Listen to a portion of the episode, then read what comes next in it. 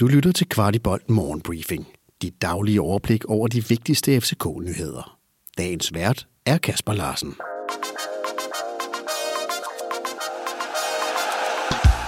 Fredag den 9. september. Vi starter lige et lidt trist sted. Denne uge har budt på vores første Champions League-kamp, men også på en masse ubehagelige episoder for mange af vores medrejsende medfans. Her på Kvartibolt har vi modtaget adskillige historier, hvor helt almindelige familiefædre har fortalt om deres oplevelser i forbindelse med kampen i Dortmund. Vi skrev selv en klumme i vores Facebook-gruppe forleden, og nu har FCK også kommenteret på ugens voldsomme hændelser. Vores bestyrelsesformand Allan Aarholm udtaler, at vi skal have gjort op med de voldelige og kriminelle elementer, der ødelægger det for de mange, der blot vil have en fest.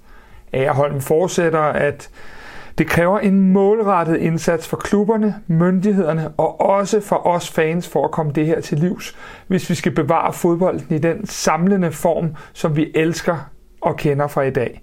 Klubberne og myndighederne arbejder på højtryk på at finde løsninger.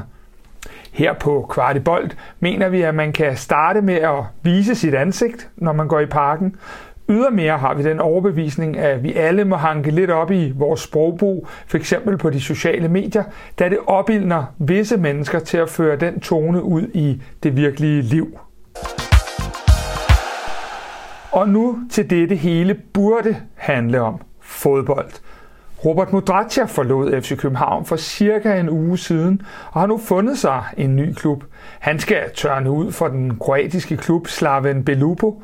Her har han skrevet under for de kommende to sæsoner. Mudratia nåede 29 kampe i alt for løverne, men blev aldrig nogen succes i klubben. En anden spiller, vi har mistet, er som bekendt Jens Dage. Stage udgik forleden af træningen med en skade efter et sammenstød. Stages chef Clemens Fritz siger til Bild, at Stage er en løbestærk spiller, der gerne vil det hele, men at han skal arbejde på at komme bedre med i Werder Bremens system, så han kan lukke de rum, der knytter sig til hans position bedre ned. Fritz understreger dog, at de er meget glade for Stage i det tyske. Vores stærke kantspiller Noah Sasa, der til daglig tørner ud for U19-drengene, har forlænget sin kontrakt med københavnerne, så den nu løber til sommeren 2025.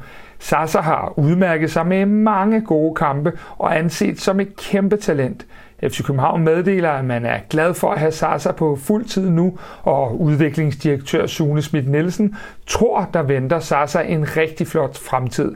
Sasa har været i KB siden han var 6 år, og her på redaktionen elsker vi de her historier. Tillykke med det, Noah. Jonas Vind var så uheldig at blive skadet i starten af sæsonen, og det kan nu gå ud over hans muligheder for at blive udtaget til landsholdet. Vind er på vej tilbage og meddeler selv, at han ikke er langt fra at kunne klarmelde sig, men om det er tidsnok er yderst tvivlsomt. Inden vi går helt på weekend, skal vi lige nævne, at med et gul kort i morgen lørdag i Odense vil Havkon Haraldsson se ind i en karantænedag i den kommende spillerunde.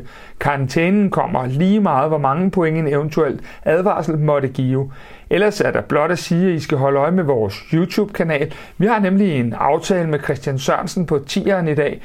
I ønskes alle en rigtig god kamp i Odense. Du har lyttet til Kvartibolt Morgenbriefing.